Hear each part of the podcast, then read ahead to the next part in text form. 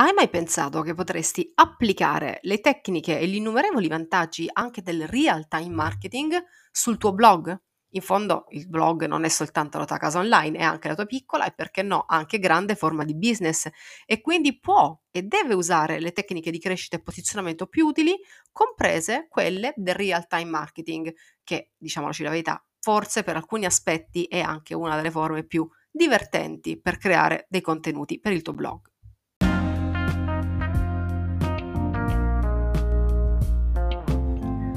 Ciao, io sono Sabrina Barbante, blogger e blogging coach, che in pratica vuol dire che mi piace dare supporto e formazione a tutte le persone che vogliono fare il mio stesso lavoro.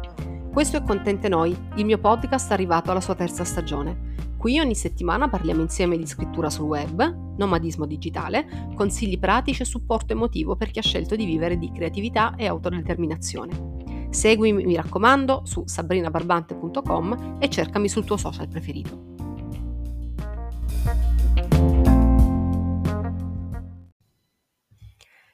Partiamo dalle basi. Cujalești Real Time Marketing.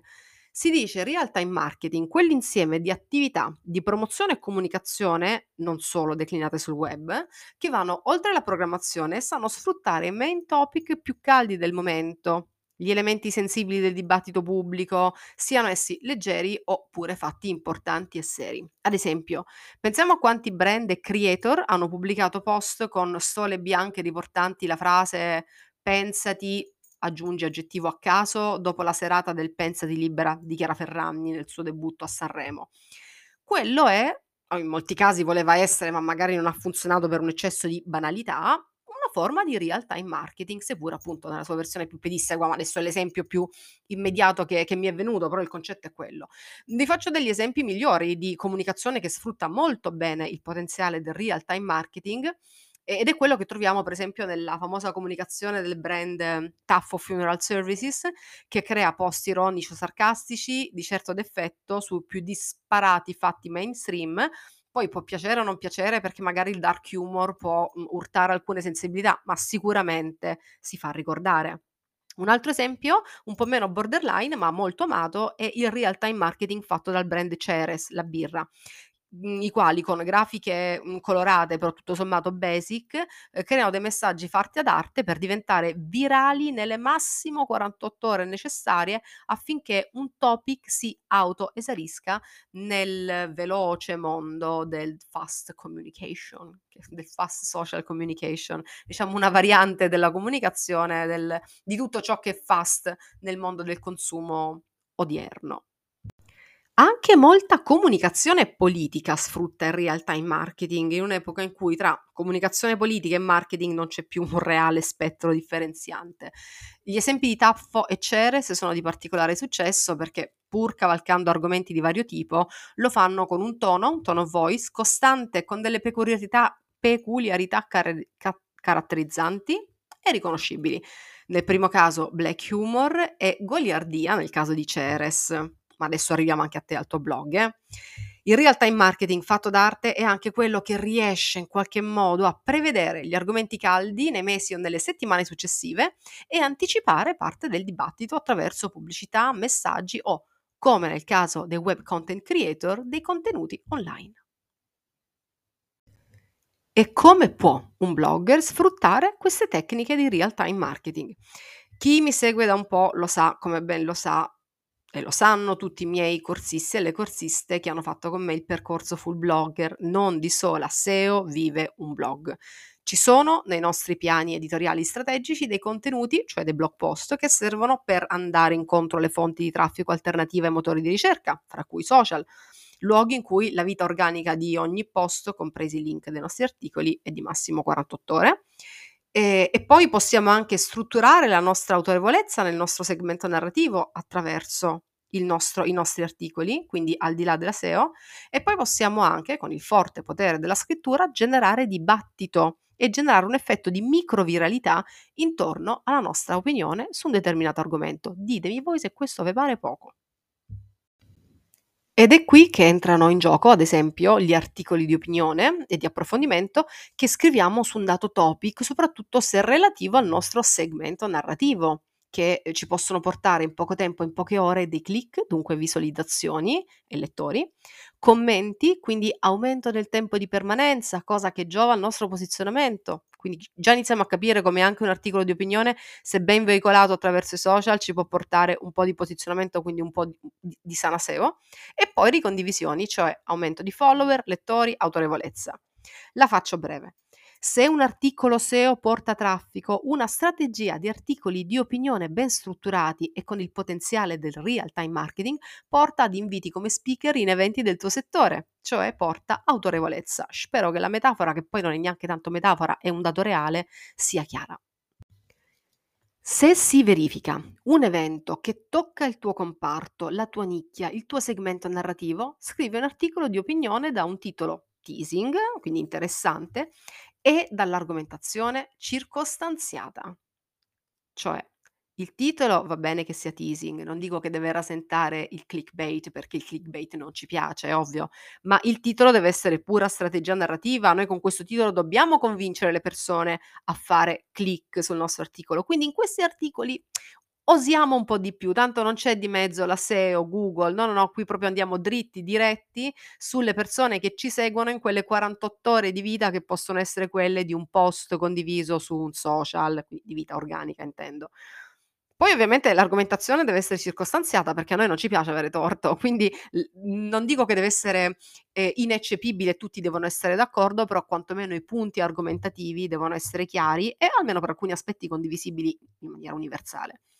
Cosa fare di questo articolo? Condividilo ovviamente subito sui social più adatti a real time marketing, come per esempio Instagram, Facebook, LinkedIn, con le dovute specifiche narrative di ognuno di loro, cioè non basta prendere il link e sbatterlo lì, sappiamo benissimo perché lo dicono quelle brave che, mhmm, che si occupano bene di social e di strategie social, che ogni tipologia di contenuto che per noi è importante va anche un po' anticipato, va avvicinato.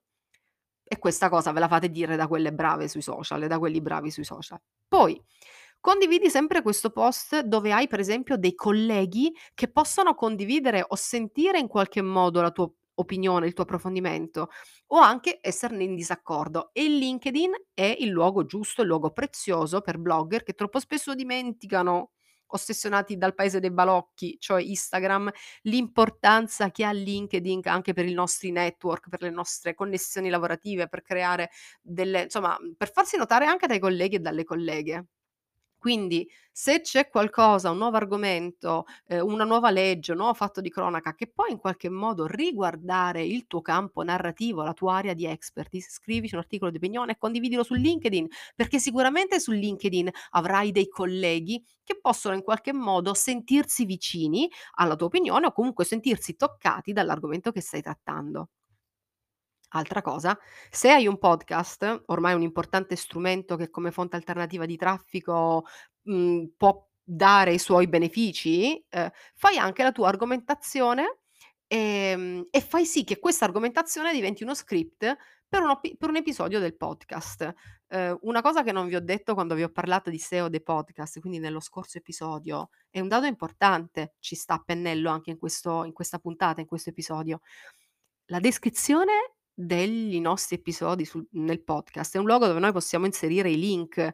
Quindi mi raccomando, se inseriamo dei link nella descrizione del nostro podcast, come faccio io oggi, come faccio io quasi tutte le volte, invitiamo poi i nostri ascoltatori a approfondire l'argomento che abbiamo trattato andandosi a leggere l'articolo, l'approfondimento di cui lasciamo il link in descrizione. Quindi nel momento in cui noi mettiamo in circolo sul nostro blog un articolo di opinione, e magari appunto abbiamo anche un podcast, rigiochiamocelo periodicamente quell'articolo, non lasciamo lì nel dimenticatoio.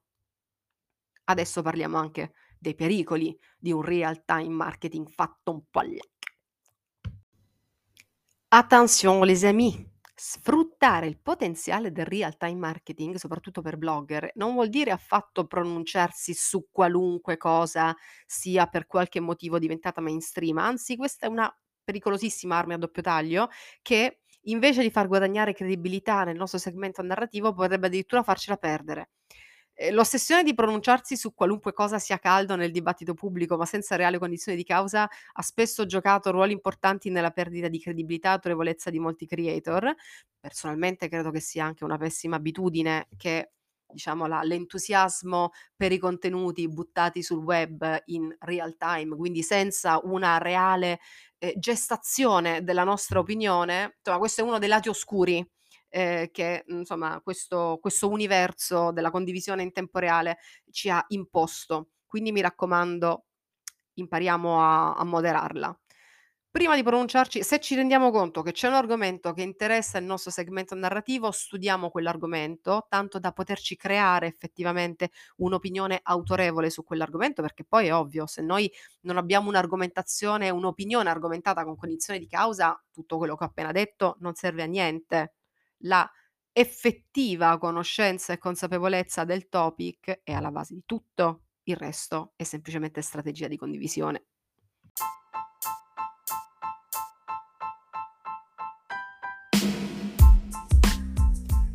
E qui ci colleghiamo agli ultimi proprio consigli schematici che ti do per sfruttare quindi i vantaggi del real time marketing in modo profli- proficuo sul tuo blog e nella tua attività di blogger. Punto primo, studia e informati sempre su tutti gli argomenti che in un modo o nell'altro possono toccare il segmento narrativo anche solo da lontano. Io dico sempre un'ampia cultura generale è la carta segreta dei blogger di successo e dei content creator di successo. Curate sempre la vostra cultura generale più ampia è, più vantaggi argomentativi avrete, perché una persona con ampia cultura generale le cose le sa argomentare. Secondo, costruisci una buona struttura argomentativa, una sorta di schema, uno schema che sia valido per tutti i tuoi articoli di opinione. Questo può aiutarti a scrivere anche in modo veloce e, e, per gli articoli di opinione su topic caldi, quindi proprio freschi, che sembra una contraddizione, ma sono due terminologie che si usano per esprimere la stessa cosa, quindi per una notizia sulla quale ti devi pronunciare subito, Scrivere in maniera veloce, quindi massimo due ore, diventa fondamentale. Ti lascio nella descrizione di questo episodio il link eh, di un articolo in cui ho dato dei trucchetti per imparare a scrivere in maniera veloce, che se non ricordo male è anche una puntata del podcast, ma no, vattela a scorrere tutte e vedi. Comunque ti lascio il link. 3. Il titolo deve essere teasing, interessante, accattivante, ma l'argomentazione deve essere ineccepibile.